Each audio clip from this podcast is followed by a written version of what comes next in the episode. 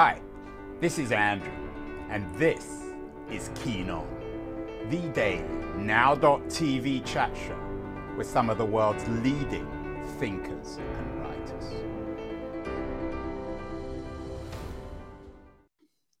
Hello, everybody. It is Friday, November the 25th, 2022, the last Friday in November next month. Uh, as I think I may have told you, um, I'm doing a, an interesting debate on the implications of January the 6th insurrection um, with Intelligence Squared. I'm actually talking to Rebecca Carruthers, um, who uh, works at the Fair Elections mm-hmm. Center. She's been on the show before, and we talked uh, about the implications of the January 6th insurrection uh, in terms of American democracy. One of the things that um, is self evident about the January 6th insurrection was its color nature. I'm not sure of its social class, but it seems as if almost everybody participating um, was white. And one wonders, and I'm sure this will be something that I talk to Rebecca about in New York next month. Uh, the racial element of January 6th and its implications on American democracy race and politics in the world today isn't just um, isolated to the United States. Uh, we have the rise of the racial politics of the right all over the world, even in Sweden, which many people associate with liberalism, openness, tolerance, multiculturalism. Uh, there's been a surge in right wing parties in the recent election. Um, the right uh, the far right, whatever that means, is apparently shifting public norms. Um, many people believe that uh, Sweden's actually turned fascist uh, in association with uh, its rightward shift in its party. Others argue that Sweden's simply becoming unbearable. Uh, or reflects the rise of a, a racial politics, perhaps a racist politics. One man who's done a lot of thinking about race and whiteness, both in the United States and Sweden, is my guest today. Um, Martin Lund is a Swedish academic, and he has a new uh, Massachusetts Institute of Technology book out called Whiteness. Uh, and he's talking to us uh, from uh, Helsingborg in, in southern Sweden. So, welcome, uh, Martin. Thank you. Martin, uh, your book isn't exclusively about politics, but of course, any book entitled Whiteness is inevitably political. Um, do you connect the rise of a, a, a racist or a racial right wing in, in Sweden and the United States? Are they quite similar? And are they built around this concept of whiteness that you write about in your book? Yeah, I, I think so. Not per, perhaps uh, only, but I think it's a very important contributing uh, contributing factor to the way, um, not least the the election here we had in uh, September played out, as you showed on your uh, on your slides. That um, in in a way, I think parts of the results and parts of the rhetoric in leading up to the election were examples of what Carol Anderson calls white rage, sort of a, um, a reaction to, uh, in in the context she was writing about, mostly um, black advancement or, or black people's demands for uh, equality.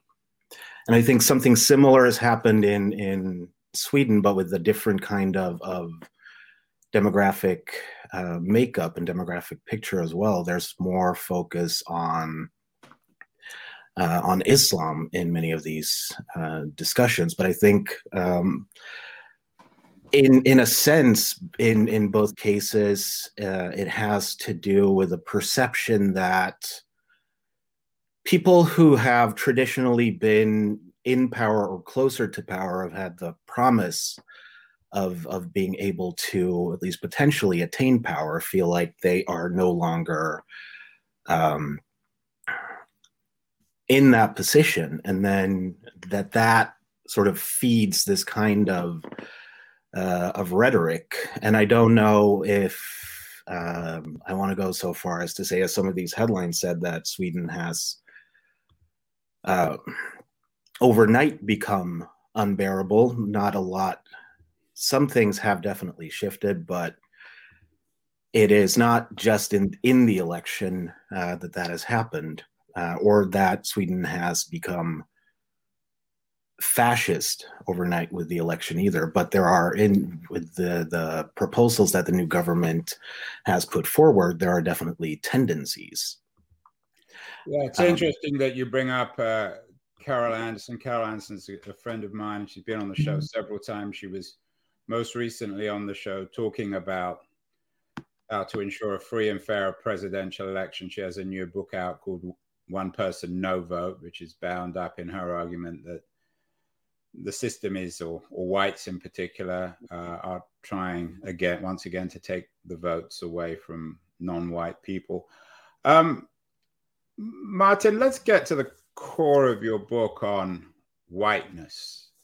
Uh, some people might say, particularly perhaps defenders of the idea of whiteness that whiteness is just another ethnic identity that it's you know you can you can define yourself as a jew you can define yourself as an african american you can describe your you can define yourself as a as as hispanic um, you can describe yourself as gay or transsexual um, what's wrong with whiteness? Why can't you just be a white like everyone else has the right for a, for a racial ethnic identity? Well, in in in this case, it's I don't think uh, a an identity like any um, any other because in a lot of these identities or categories that you mentioned, there is a connection to a more readily identifiable um, community or imagined community or or tradition um, which there isn't in in the same way in the construction of of whiteness as a category.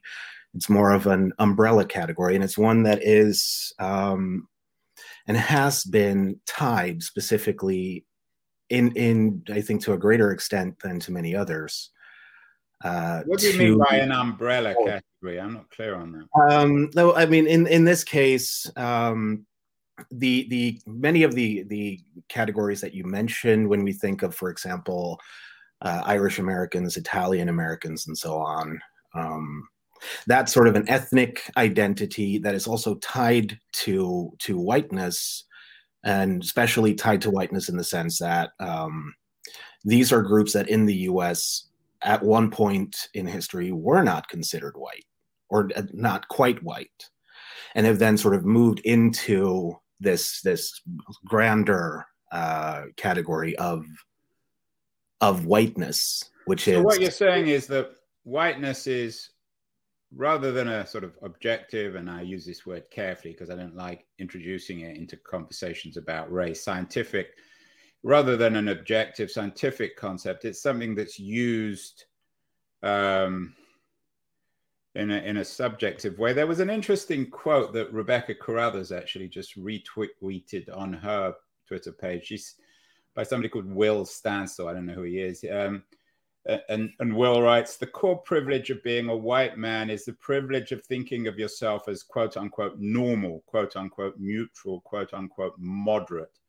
effectively raceless and genderless, while everyone else's views are skewed by their parochial perspective as a woman or a racial identity. Is that your sense also of whiteness as the the norm and everything else is extraordinary?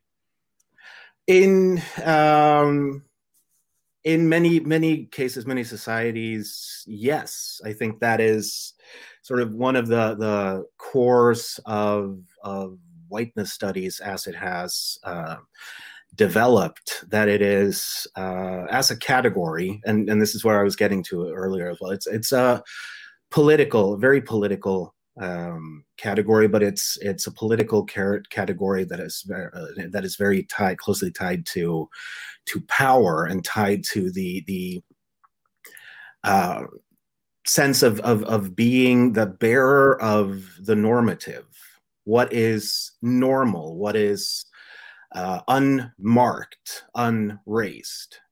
You have white people are not usually racialized, at least not in conversations with or about white people, uh, as white in the way that black people, for example, tend to be almost immediately racialized with the with the um, mention of of blackness or mention that they are sort of singled out as being black rather than a man or a woman because in in this in racial formations where whiteness is dominant unless otherwise specified it is usually implied or it is usually taken to be implied that the person you are talking about is white what about the role of nationalism in, in the United States and Sweden, even on the right? I'm not sure if these people talk about whiteness. They more talk about Swedish identity or American identity when you listen to Steve Bannon or Donald Trump or your Democrat Party people. They're not talking in these abstract terms. They're talking in national terms. Is this a, is whiteness about sort of seizing control of the identity of the state? I don't. I wouldn't say that it is ceasing control. I think it has been in control for for a pretty long or time. Keeping one's grasp on the controls. Yeah, I take your. Point. Yeah, um, and so Toni Morrison, uh, I think it is in playing in the in the dark, specifically states that in in connection to these discussions, American implies or American means white and we have this goes back i mean to the to the beginning of the united states um, the idea of free white men being the people who could become citizens. And then that franchise was gradually gradually expanded from from landowning free white men to all free white men usually or at least from from the uk from from britain and then further expanded over the years. But i mean the the free white person clause was not really taken off the books until the mid 1950s. Martin, tell me a little bit about yourself. You're a, don't take this personally, nice white boy from southern Sweden. You mentioned Carol Anderson and, and a number of other African American writers. What, what interests you about this issue of whiteness? You're just another white, aren't you? Yeah. I mean, it, you, we, we did some We've done a number of shows about this. We did one show, for example, with a young man called Baynard Woods, who's written a book. He's a white Southerner from the southern part of the United States. Uh, it's, it's, a book full of guilt. He calls it Inheritance, an autobiography of whiteness. Is this book of yours a kind of theoretical autobiography? Is it full of guilt of your own whiteness, or do you separate yourself from the book? Uh, no, I, I, don't think you can separate yourself from from what you write, and I tried to make my my own position clear at the beginning. But I wouldn't say uh, that it is um, a work of of guilt because I don't think guilt in itself is a particularly productive um, productive response. I think it is important to to uh, acknowledge what it means to be racialized as white. In my case either when i'm um, here in sweden or when i go to the to the united states which i do on a fairly regular basis. And i am understood to be a certain kind of of person different in in different in certain ways uh, depending on where i am based on ideas of of whiteness and how how it's understood as a category or possibly not understood, not really reflected on. Are you in uh, Baynard Woods' camp? Um, as I said, he, he he passionately believes in the idea of reparations being the only fix. I'm not sure how reparations would work in Sweden uh, because it's a very different kind of history of whiteness and of racism. But are, are you in his camp on the reparations issue when it comes to African Americans in America? Well, I don't know what his his camp is. Well, the idea that, at least in his book, that um, and as, as our title said, a, a, white racist totalitarian system permeated American history. So reparations might be the only way of really addressing it. I mean, you know, your book isn't just about that. I'm not suggesting you you may not have a position on, on reparations one way or the other.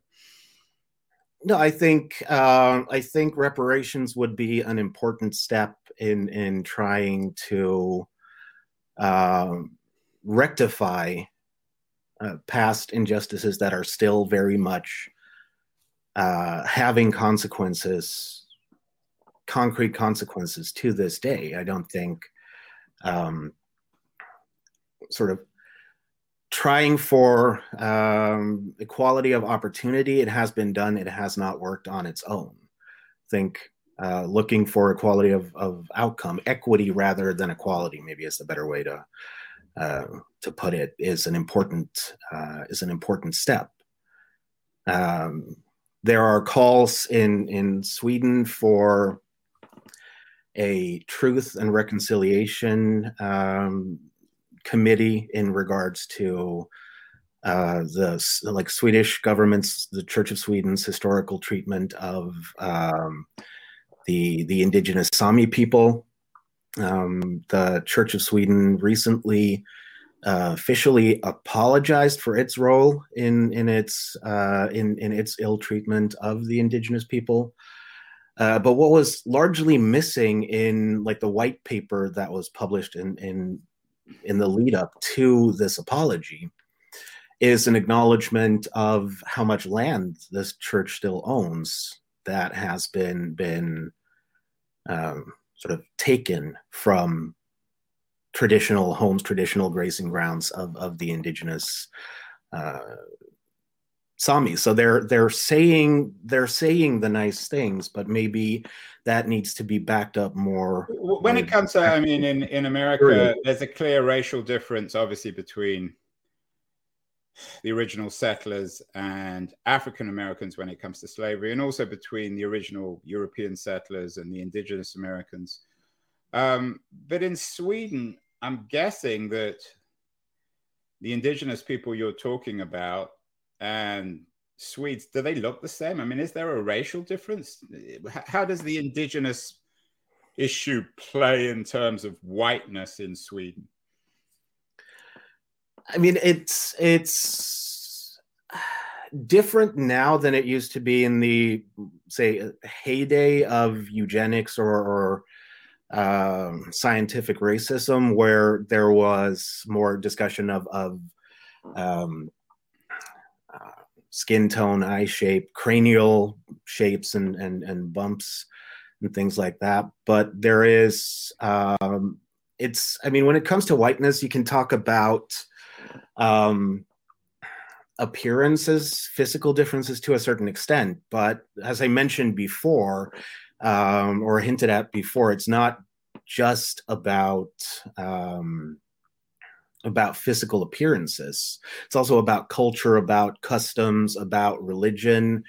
Um, you have, um, I mean, one example that is pretty close at hand in this in this instance, I guess, is um, Swedish Americans who, at one point, I forget who it was now, but one of the one of the founding fathers of the United States, uh, possibly Benjamin Franklin uh, talked about swarthy Swedes. So Swedes were not initially considered uh, fully white in in the United States, whereas today, um, in in a lot of, for example, popular culture, we see uh, Swedes almost presented as the the archetype of of whiteness. So it shifts, and it's not just about uh, physical appearance and that was uh, part of the the attempt to to uh, colonize um,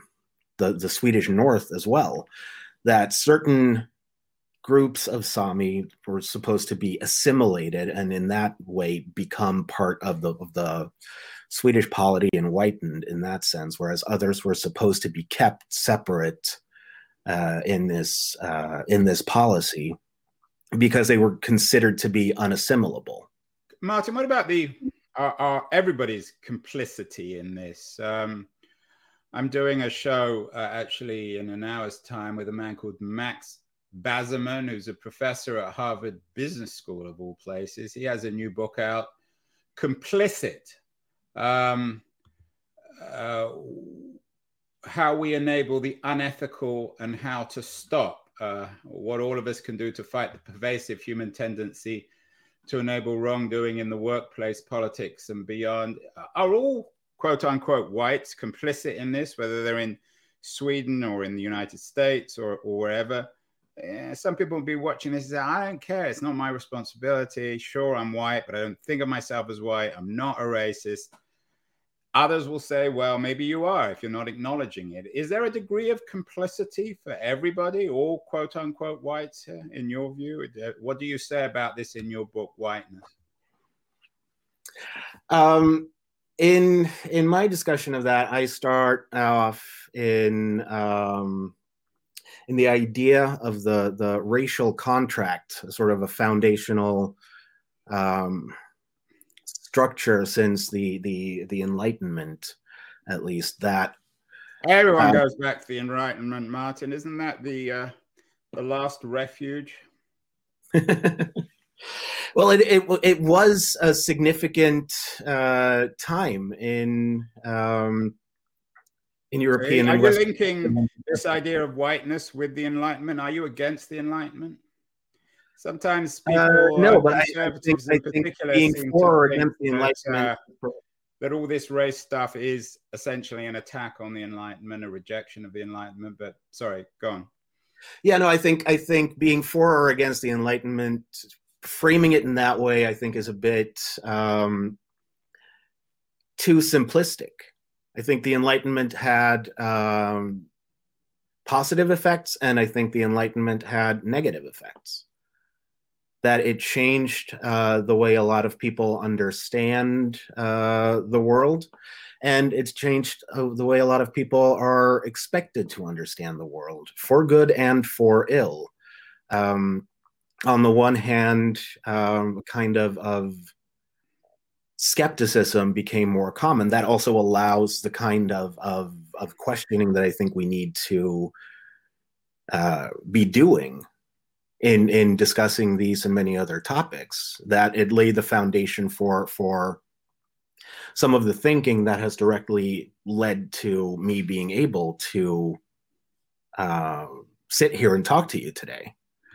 Uh, but it also we cannot uh, we cannot uh, then ignore the fact that many of the people who are famous for being Enlightenment thinkers also were very well versed in um, in racializing thinking and did also talk in those terms, and that also had uh, effects. Maybe we we've made a mistake turning um, some of our Enlightenment figures into what some people might call superheroes. Your day job, Martin, as it is as a, a, a scholar of comics, your last book was called Unstable Masks: Whiteness, an American Superhero comics, so my my reference to superheroes was uh, obviously mm, uh, meant for you.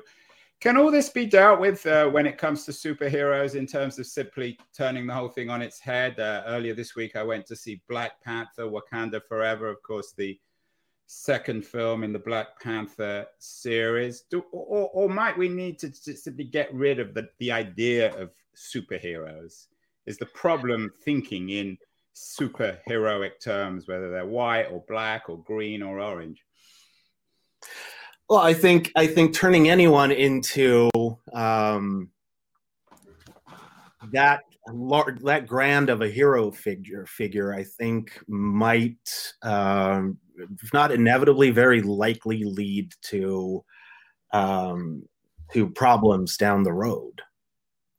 Uh, it's also, I mean, when we're talking about uh, superhero figures, which have as, as, a, as a generic or, or genre formation, uh, a genre and a type of, of character, they have a long history. So the the book you showed Unstable Masks is a co-edited collection with with uh, a variety of chapters uh, by different scholars looking at different characters from different uh, points in in uh, time and we see some patterns emerging some things that are, are, are frequently recurring Um, so we see we have a history that often turns um, these characters into sort of, of power fantasies. And often uh, these characters, I mean, especially when it comes to Marvel and DC, the big ones, the big publishers of, of superhero fictions right now, um, we can't forget that in the end, the the the most important purpose that superheroes serve is to make money for their publishers. That's the the primary purpose of superheroes. Um, and now um, you're throwing an even bigger wrench into the machine, Martin, on on capitalism. Let's not go there. Let's end um, with a with a simple question. It seems like theorists like yourself, and you know, I'm not grouping you with everyone. I'm certainly not accusing you of, of any kind of ness, but there is a tendency on the part of people who write about whiteness to to to treat it quite in two quite different ways. On the one hand, it's ubiquitous; it's everywhere, and it's so it's it's like water or oxygen. It's it's so everywhere that it's not even obvious to everyone. And on the other hand, we want to get beyond it. Um, how do we very, very briefly, Martin, because we've got to end here, but I understand that in your book, Whiteness, like so many of these other books, you present it as everything and everywhere. But how do we get beyond it? How do we get rid of it? Because nobody really wants it. It's an ugly concept. Um, it's creating a lot of suffering and anger, and it could trigger much worse political uh, violence of one kind or another. How, how do we get rid of it? How do well, we stop more books written on whiteness? Put me out of my misery.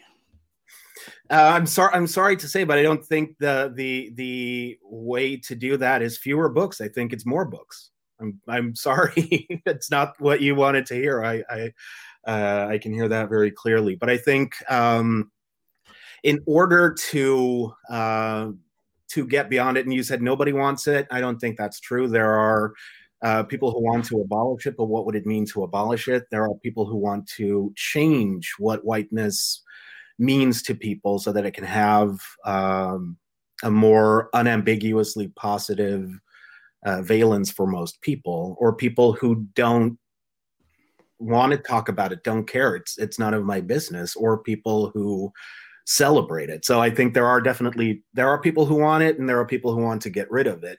But if you are in any of the camps that want to get rid of it or change it, I think you need to uh, talk about it, think about it, try to redress things like we were talking about earlier with the with the reparations, the the legacies of of white supremacy around the the world until we, so we can get to a point where it is not a pole in a usually very um, unequal power structure.